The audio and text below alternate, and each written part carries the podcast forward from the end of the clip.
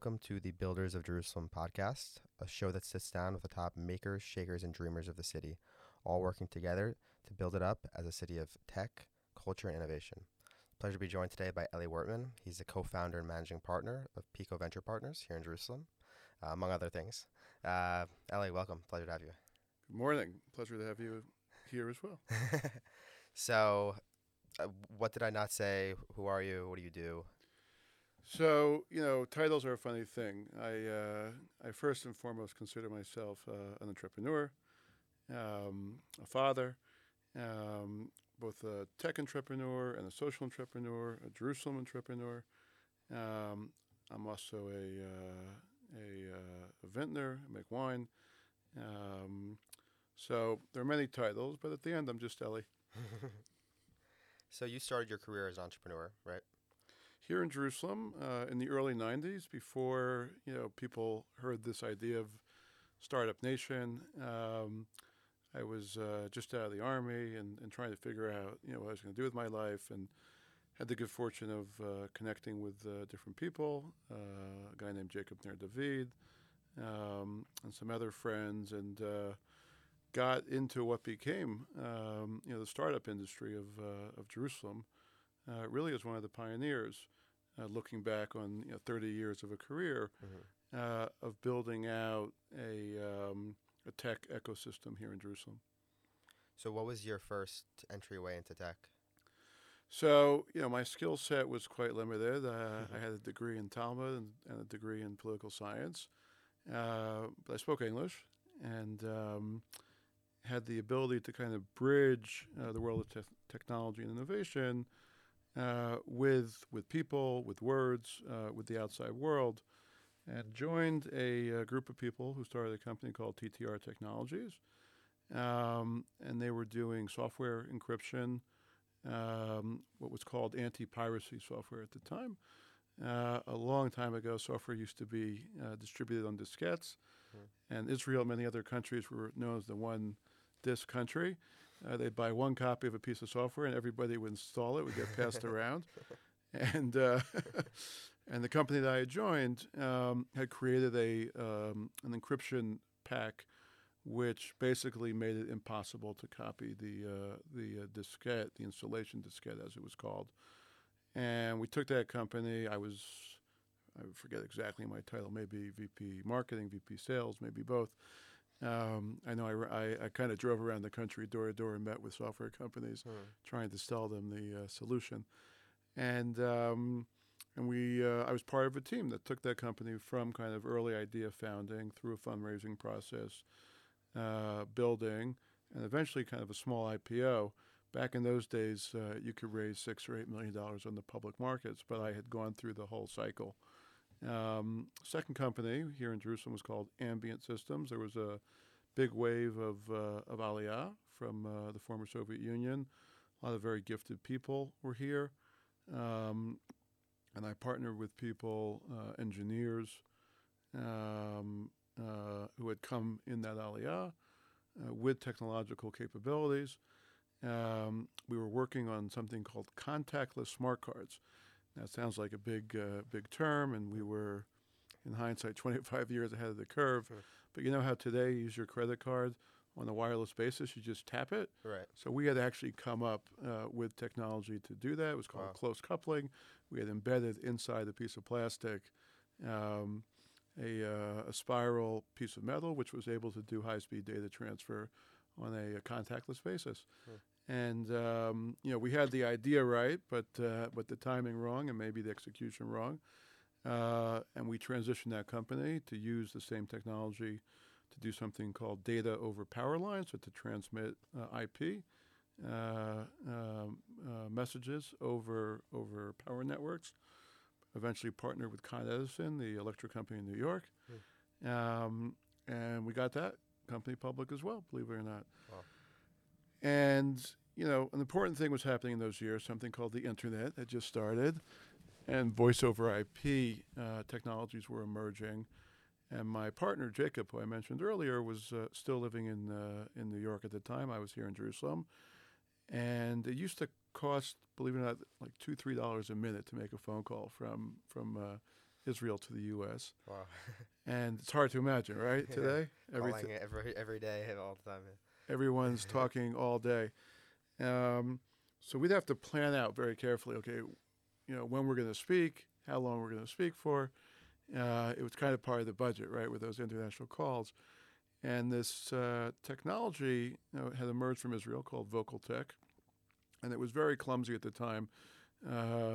All sorts of things. It seems like ancient times.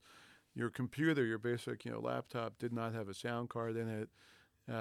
It was not enabled with a built-in microphone or speakers. And to make a call, it's a little bit like the experience that we're having here in the studio. I had a big microphone. Mm-hmm. You'd either have a headset plugged in or speakers, and we'd make these clunky phone calls over the internet. And we're kind of having this conversation. What if we could connect this technology to a regular telephone? Mm-hmm. Just pick up the phone, dial. We're talking about like landlines, right? Things connected to the wall, not wireless phones at that stage. But what if we could just pick up a regular phone, place a call, halfway around the world, and the cost structure would fall by 90%. So that company was called Delta Three. We founded that in May of 1996. Within 2 years. For 3 years, we were operating in 35 countries around the world. Wow. It was headquartered here in Jerusalem. There were probably over 300 young people in their 20s working for this company here in Jerusalem. It was a different era in Jerusalem. And that was the big one, if you will, right? So, very high profile. We were working with all of the international telecommunications companies, signing contracts to transmit phone calls from one country to the next. The network operations center and headquarters were here in Jerusalem. We could see at any given time every call happening anywhere in the world from point A to point B. We introduced things that, once again, today seem obvious, like online billing, mm-hmm. Voice messaging, like that you could leave somebody a voice message and it would show up on your computer. Faxes were still prevalent then, so we had a service where you could send a fax, but it would go to your email inbox. And that company went public in November. I was the CEO. That company went public in November of 1999, so about 3.5 years after we started it. It had reached a peak market cap of about $2 billion. So in the history books of Jerusalem, I think it's probably the first company to reach what we call today unicorn status. Sure. It stayed above $1 billion for over a year, so all of our investors had the opportunity to exit if they had chosen. And then, for many reasons, a little bit like we're experiencing right now in the tech sector, the bubble had burst. They called it the dot-com bubble back then, but there was also a telecommunications bubble. And the market cap was reset. But the company carried on. And a few years ago, I met somebody accidentally. He came into my office on a different matter. He says, "Elie, I don't know if you remember me. My name is, I'm making it up, Yossi." Mm-hmm. He said, "You hired me as a junior network operations center, technician. And I just want to tell you, this was," he said, 18 years later, I just left the company." Wow. As the CEO. So this idea that you build something, and the name of your podcast is Builders of Jerusalem, and then kind of what happens afterwards, because I moved on. In 2000, I moved on to the next thing. But it affected many people's lives. There were hundreds of people working there.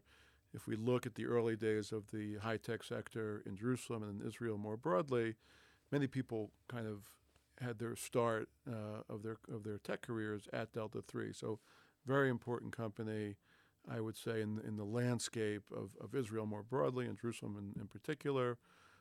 My COO at the time, Noam Bardeen, went on to become the CEO of Waze. And there's a long list of people who I would say that was the starting point for them. And, something I'm very proud of to this day was kind of not only the success of these three companies and getting them public, but the first kind of decade of my career of building here in Jerusalem building a tech ecosystem, creating jobs here, and putting Jerusalem on the map as the center of high-tech innovation in Israel. And so the company still exists today, or? I don't know, right? So now we're 20, you can do the math with me, 27 years later. I don't know if its time has passed or not, but as of a few years ago, kind of before COVID, when I ran into this guy, he had spent 18 years of his life there, and I thought that was pretty, just a magical encounter to understand that something that that I built or was part of building with my team and partners, you know, carried on for a long time and was a part of the architecture of this city. Mm-hmm. And so I think you mentioned to me before that Jerusalem was kind of the original tech, and you kind of just said, you know, Jerusalem was the tech capital of Israel. Obviously today it's Tel Aviv. Where did that transition happen? So I'm going to give you a nuanced answer. So the kind of technical answer is that shortly after the dot-com bubble burst in 2000, 2001, the second intifada started, right, which is the Palestinian uprising. Very sadly, there were bombs going off in the city every day, mm-hmm. explosions on buses and in bars, coffee shops. We're here in downtown Jerusalem, and I used to live here around that time. It was a very scary period. And, I would argue, rightfully so, a lot of young people left. I estimate about 2,000 people left the city. They moved to Tel Aviv. The first time I had heard the name Rothschild Boulevard, mm-hmm. one of the guys who was working with me told me he was moving to Tel Aviv, and he bought an apartment on Rothschild Boulevard. Believe it or not, I've run into him recently as well, and he still lives in that same apartment. Good investment. Great investment. Yeah. Great investment. I think Rothschild at the time, was like $3,000 a meter to purchase. Today it's $30. So that the political, the Palestinian uprising here really caused this mass exodus. I used to refer to it as a kind of a nuclear winter, which had come over Jerusalem from a investment perspective, from a technological innovation perspective, and it was probably a good decade until the scene started to emerge here again. I was involved with that as well, with the founding of Pico, and we can speak about that. But that's where I kind of point and say, when did Jerusalem get sidelined as the kind of headquarters and the heartbeat of the tech industry, and when did it shift to Tel Aviv? It was then. The nuance is something I call Jerusalem DNA. So I think a lot of people living in Tel Aviv, driving the tech ecosystem, are people that grew up in the city. Mm-hmm. And to me, that's kind of one of the most magical things as someone who lives here and appreciates everything that Jerusalem has to offer, is understanding that this city has created people with creative overdrive, a sense of mission and purpose, historical context of what it takes to build big things. When you look at the old city, mm-hmm. you understand that Jerusalem wasn't built overnight, and that writing some app doesn't make you a great builder, but you have to do big things. As I look at some of the biggest companies to emerge in Israel and the leaders of those companies, you'll find many people that grew up in the city, whether they're building it here in Jerusalem or they've gone on to build it in Tel Aviv or Haifa or or the U.S. for that matter. Mm-hmm. And at any point did you consider packing up and leaving during that time? So, in my personal career, I had a very good opportunity in 2006 to join Benchmark Capital, mm-hmm. which was kind of one of the leading Silicon Valley funds. And they had a dedicated fund here for Israel, and I was one of three partners running the Benchmark Israel Fund. And I would say that was kind of, for me, a moment of defeat, because our headquarters were in Herzliya Pituach, which was one of the other hubs for tech at the time. It still is today. But at the time, it was very much kind of the epicenter of the tech industry and the investment industry. So I spent, a good 6 years schlepping, if you will, or commuting early in the morning from Jerusalem to Herzliya Pituach. And I would say, kind of at a spiritual level, it was a bit of a failure, and I felt like I was a fish out of water. And yet, I'm back here, and my next chapter was all about kind of building stuff in Jerusalem. And so after that, after Benchmark, you founded Pico? So I founded Pico originally as a nonprofit initiative, an economic development initiative, in late 2012, early 2013. Once again, before anybody knew kind of the two magic words WeWork and this idea of co-working spaces, we had this vision for Pico to be a hub, an office, a center of activity for the Jerusalem entrepreneurial community. And, we launched in the Talpiot industrial area. I saw that the real estate was much cheaper there than downtown, and yet it was kind of geographically very, very close, in close proximity to where a lot of the people working in the tech industry were living, which is southern Jerusalem. Many of those people were commuting to Tel Aviv, and I just thought that we could build rebuild a new center of entrepreneurial innovation in Talpiot, raise the flag there. And we launched PICO, which stands for PICO Jerusalem, actually, which stands for People, Ideas, Community, and Opportunity. The tagline in Hebrew was kind of a workspace for Jerusalem entrepreneurs, or maybe just was a workspace for Jerusalemites.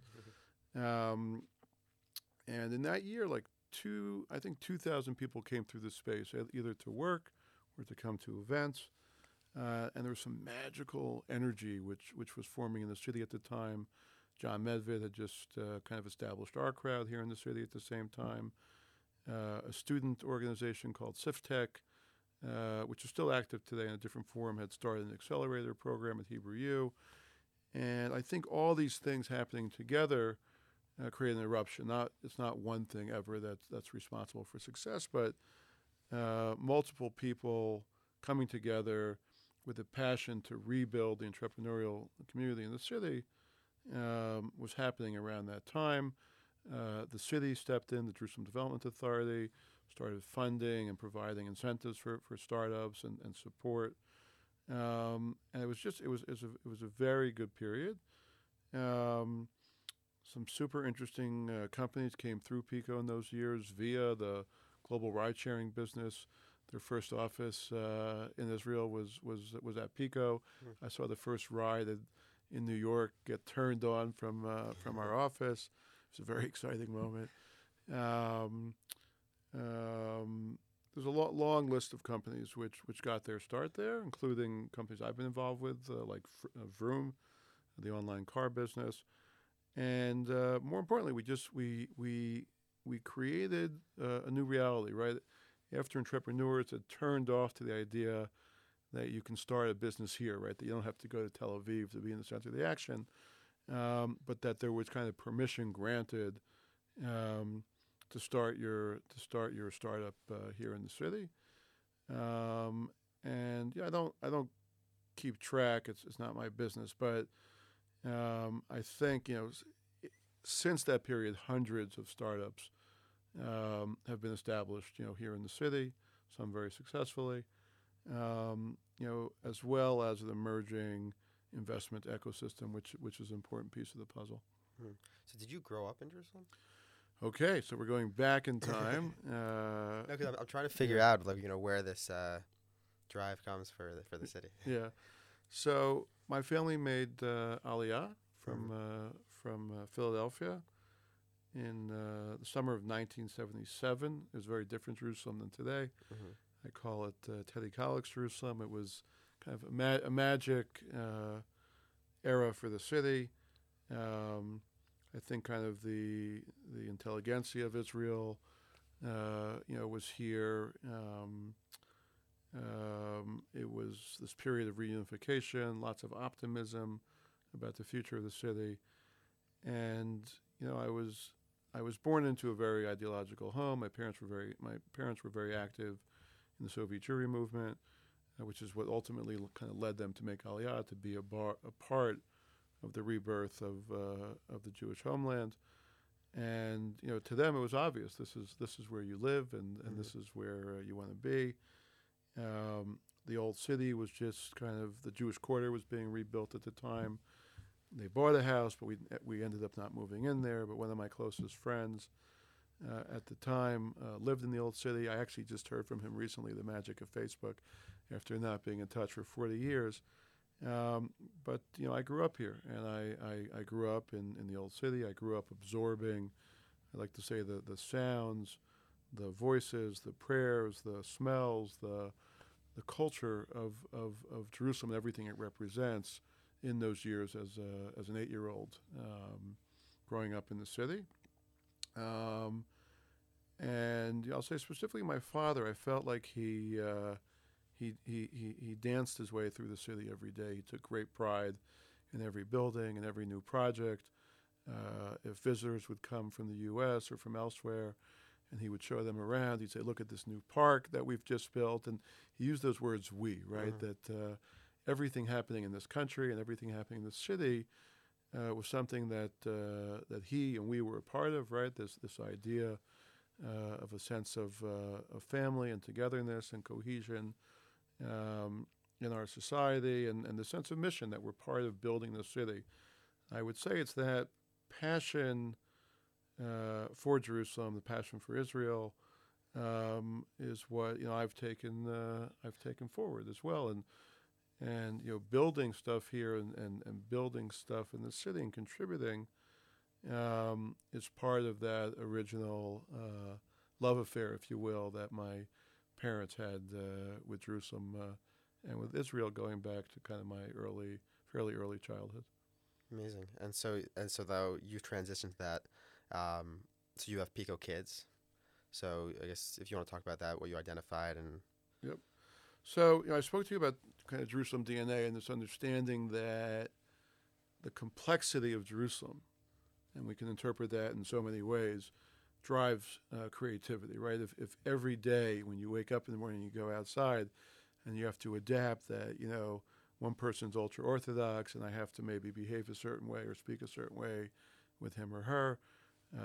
Another guy is, is a modern young recent grad who's moved to Israel. Third guy is, you know, maybe a hippie Jew who made Aliyah from Boulder, Colorado, and is adapting to the Jerusalem syndrome.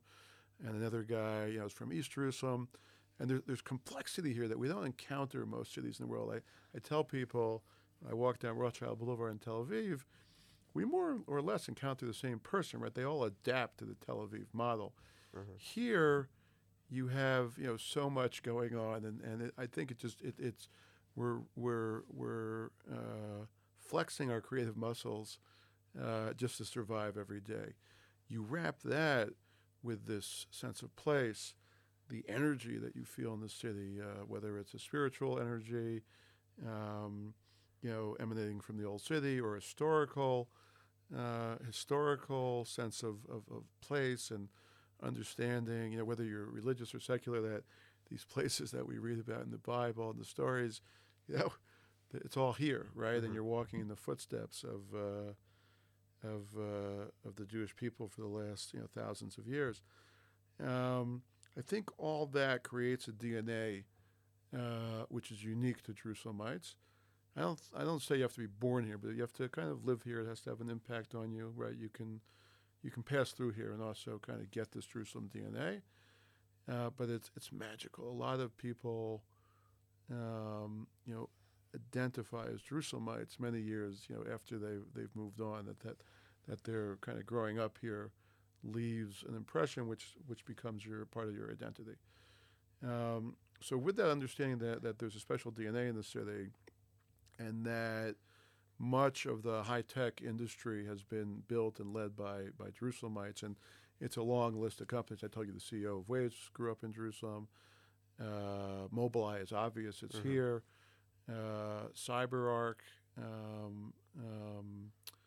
It's just a very, very, very long list of companies, and some of the bigger companies, if you will, the ones that made a really big, large-scale impact. And I, at one point, I don't think it's true today, but at one point I had measured that 50% of the economic output of Startup Nation had a strong kind of Jerusalem DNA in its leadership team, the founders, the CEO.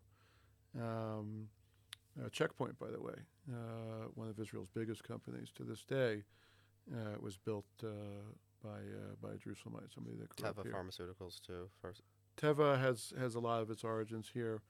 The list is very long, and I think it's you can come up with all sorts of explanations, but the statistics that 5% of the population of Israel is responsible for 50% of the leadership of the big outcomes, I think there's a higher correlation. Sure. And I've had the good fortune of interviewing many entrepreneurs who grew up here, working closely with them. I was very involved with a company called Iron Source, one of the biggest outcomes ever in Israel, a $10 billion public listing last year. Oh. And recently merged with an American company called Unity Software. And 4 of the 7 founders there were Jerusalemites, right? They grew up here. So I think there's magic here, and I think if we want to preserve that, we have to invest in the youth, right? That the youth of the city fundamentally will define its future. And if you think of kind of who are the future builders of Jerusalem, it's the kids growing up here. There's a high likelihood that many of them will make their lives here, and alongside establishing Pico Jerusalem, the co-working space, I established something called Pico Kids, which is a nonprofit initiative to teach young people junior high and high school what I call 21st century skills, which rests on science, technology, engineering, and math, what's called STEM, but also rests on values and identity. Who am I? What does it mean to be a Jerusalemite? What values? What are the Jerusalem values that I'm responsible for? Do I look at the world in a positive way and bring the values of how can I improve reality? And we teach soft skills as well, public speaking, how to express your ideas, how to build projects, how to become a maker, a doer. So all this together started with 12 kids in my office, an experimental program. 10 years ago, it's actually quite funny as we're celebrating Yom HaTzma'ut now. So I think it must have been kind of the 65th anniversary of Israel, and I remember sitting with these 12 kids and going through kind of 66 innovations or 65 innovations that had come out of Israel, identifying for them kind of what had Jerusalem DNA in it. And really helping to form young people's view of who they are, how they can go out in the world and become change makers, and what it means to be a Jerusalemite. So we started with 12 kids. We peaked at about 4,000 kids a year before Corona. Wow! Operating in 60 schools here in the city, establishing our own maker space together with support of the Jerusalem Development Authority, who have been partners to me in this endeavor. They also understood, right, that if we want to have a future economic pipeline, we need young creative people who are in the city, who are engaged. We've produced make-a-thons and hackathons kind of throughout the city, using the city as our classroom and our playground. So imagine the Tower of David Museum getting filled up with kids for an overnight, 24-hour make-a-thon of innovation and working in old, ancient crusader rooms and what have you. We've partnered with the Science Museum here. We've partnered with the Jerusalem Botanical Gardens and had kids working with the gardeners at the Jerusalem Botanical Gardens, understanding what challenges they have with water management and water conservation and how they can innovate in those areas. So Pico Kids has really been an amazing project. I hope we'll see the results later. Tremendous contribution to the city of Jerusalem. We'll be celebrating 10 years to Pico Kids later this month. And, you know, part of our recognition is that there are now, 10,000, 12,000 kids who have a strong sense of Jerusalem identity, sure, but also a strong sense of what responsibility comes with that to be a positive change maker in the world. They've also been trained in various skills in robotics and 3D printing and coding, and all that is kind of part of this vision for Pico as an organization to both be a driver of economic development in the city, but also a driver of social change and social entrepreneurship. I'll mention two more things. We helped launch through Pico Kids a very important program called Queen Bee, which is just for girls, led by young women who are really helping young women in junior high school and high school learn coding, but also have personal role models of what it means to be a leader in the field of tech. And also a program called Babada, which is working with the ultra-Orthodox community. And, I think we're up to about 1,300 kids, 5th, 6th, 7th grade, learning robotics, learning technology, learning how to think creatively, how to be problem solvers. And I think it's kind of through the youth where we could take optimism of what, building a better future could look like, sure, for this city and beyond, obviously. And you've done it beyond, too, with the ambassadors. So the ambassadors is kind of the cherry on top, or the icing on the cake, or whatever term we want to use. Mm-hmm.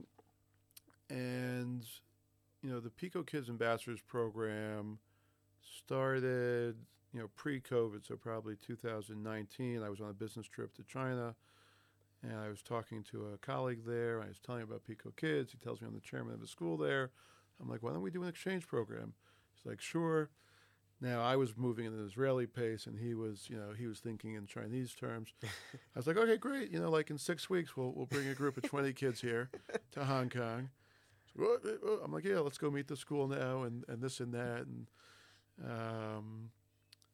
it's like one of these small world things. I think like the rabbi of the Jewish community's wife works at the school, and we hit it off. And next thing I knew, there were kids being trained to be ambassadors of Jerusalem.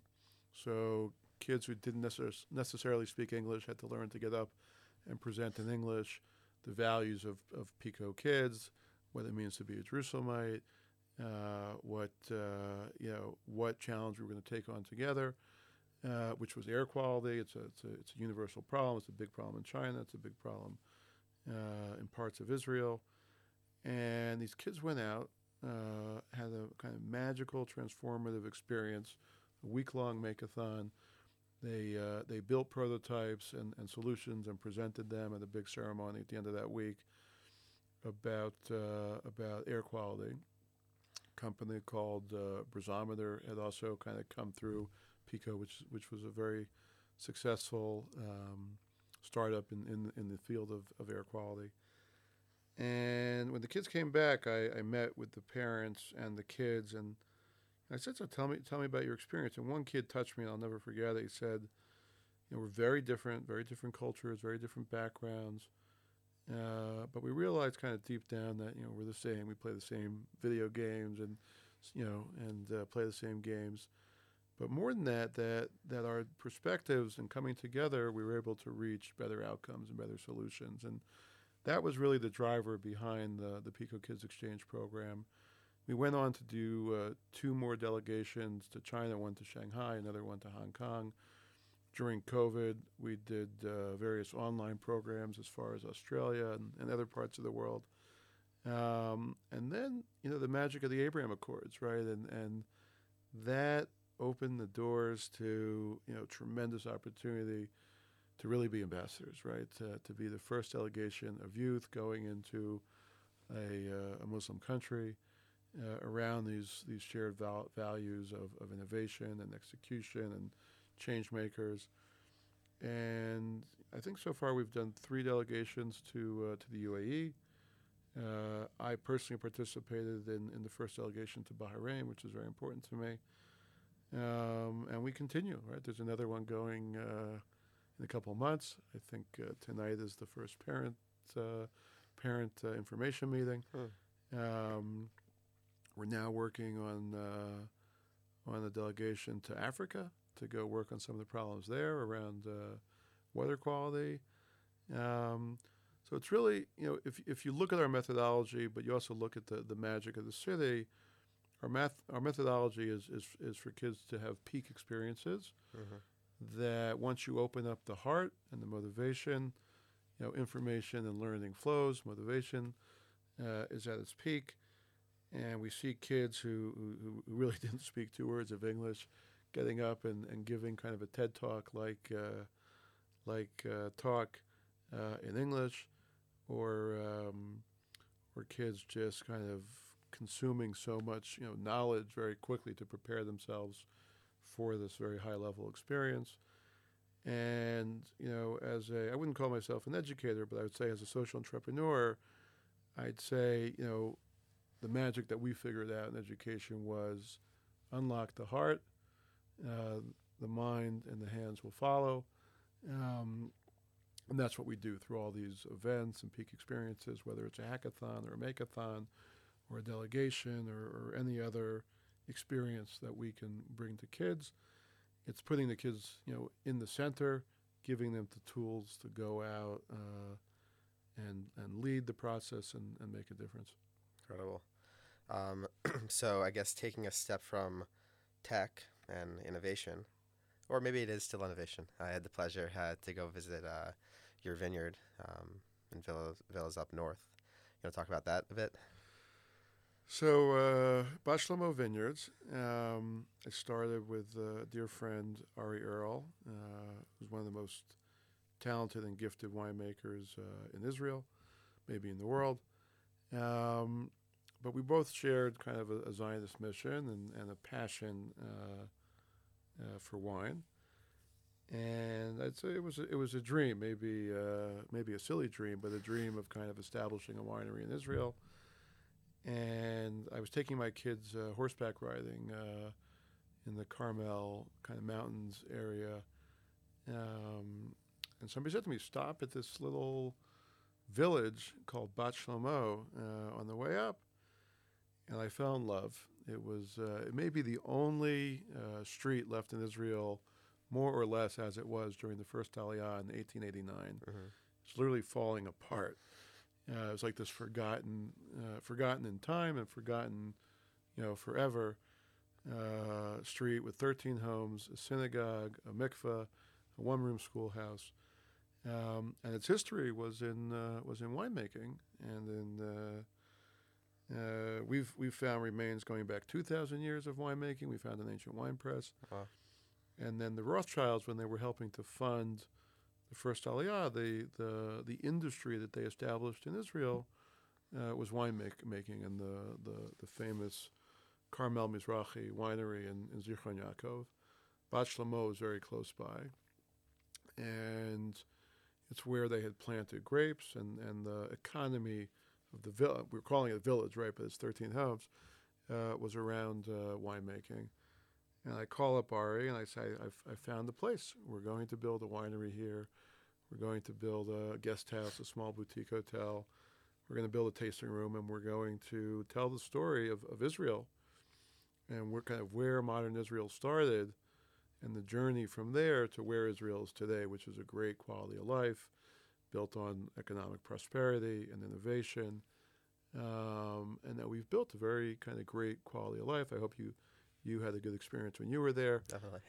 and this idea that we could take people on a journey of what I call contemporary Zionism. And if the Zionist movement started with planting the land, settling the land, setting up small villages and places for people to return to the land like Bat Shlomo, that the evolution from there, obviously, was kind of to our military and building the Israel Defense Forces, the ability to defend ourselves, but that the third phase of Zionism was about high tech and economic innovation, entrepreneurship, and that prosperity would enable us to build a great quality of life here, but also enable us to build peace and bridges into to our region, that the innovation and the economic prosperity would ultimately be the connector, very much what we've seen happen with the Abraham Accords. Sure.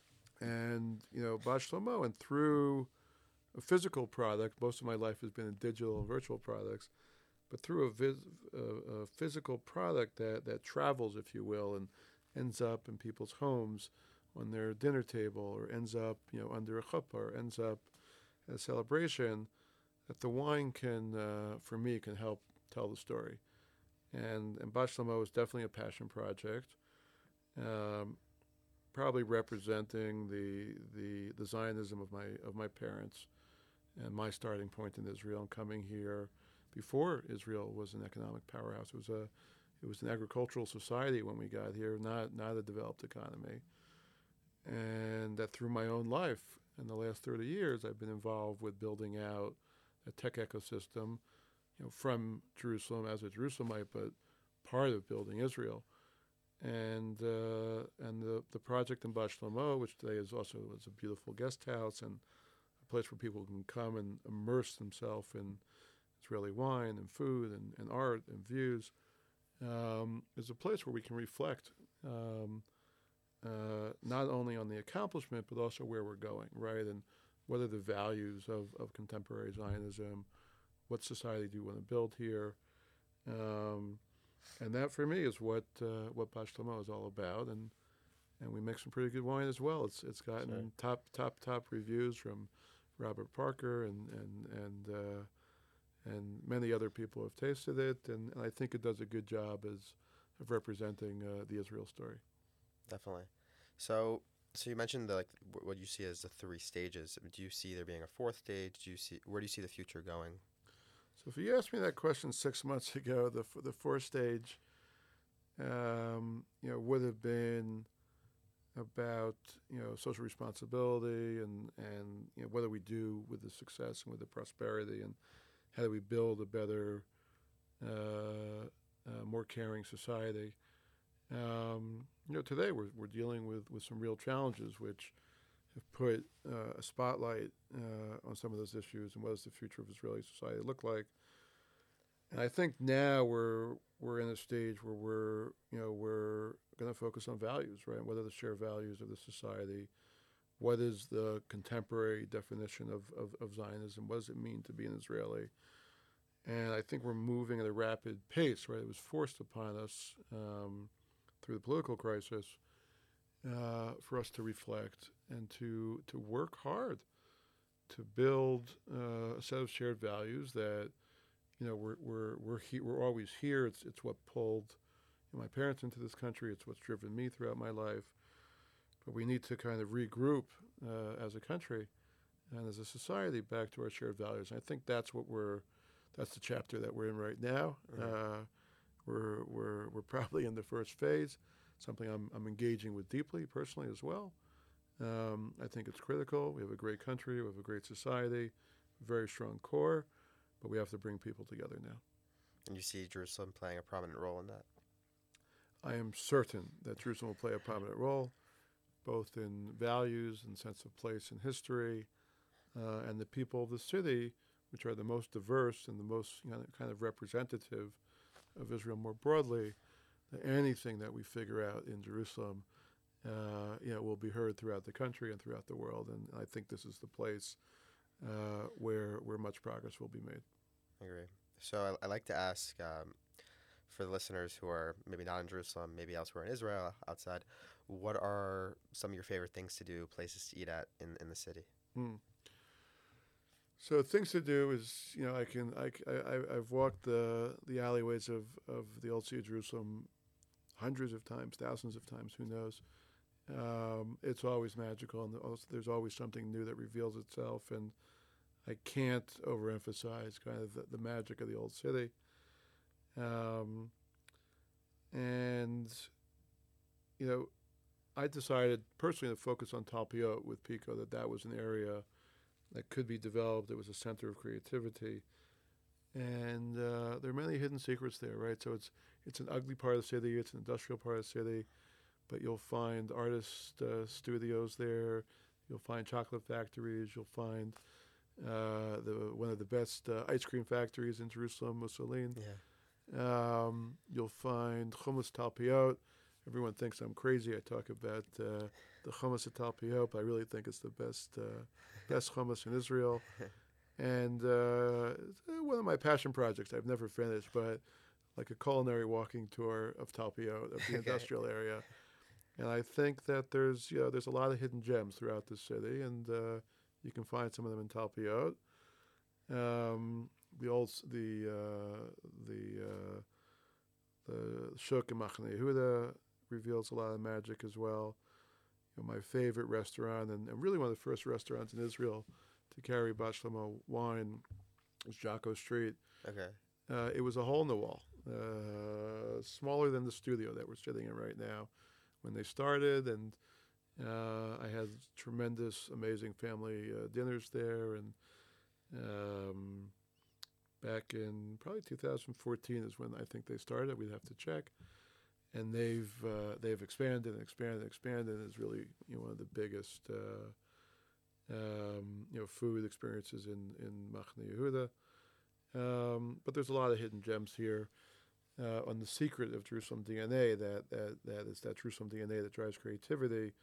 All you need to do is look at the long list of the top restaurants of Tel Aviv and Jerusalem, and you'll find that those Jerusalem chefs, people that grew up in the city, are the magicians behind some of the very best restaurants in Israel. Pretty much every top chef, I think, is from Jerusalem originally. Correct. So it's another layer of when I look at this Jerusalem DNA story and the creativity and the kind of diversity of the city that also expresses itself in the Israeli kitchen, whereas as a Safranit likes to say, that his kitchen is based on the Jerusalem kitchen. Mm-hmm. And I think it's all part of the magic of the city, and whether you encounter a Jerusalemite in the kitchen in Jerusalem, or you encounter him or her in the Jerusalem and Tel Aviv or Paris or London, the inspiration comes from the city. Sure. So any thoughts, ideas you want to leave people with? People accuse me of being an optimist, and it's a hard city. It's a complex city, but it's also a magical city. And anyone listening should come here, spend time here, and I promise you that you'll leave with a sense of energy that can be experienced nowhere else but here. And it's a great, place for inspiration. And take it and go out and do something good with it. Great. And ways people could follow your work, or? Thanks to people like you, getting the word out there. I don't think I'm very active on the social networks. A little bit, we try, but I've had the good fortune of meeting really people like yourself who are interested in the work I'm doing and the story and helping get the word out. So thank you for doing that. Yeah, well, thank you for coming on. Thank you for the work that you do, and appreciate it. All right, thank you. All right, cheers.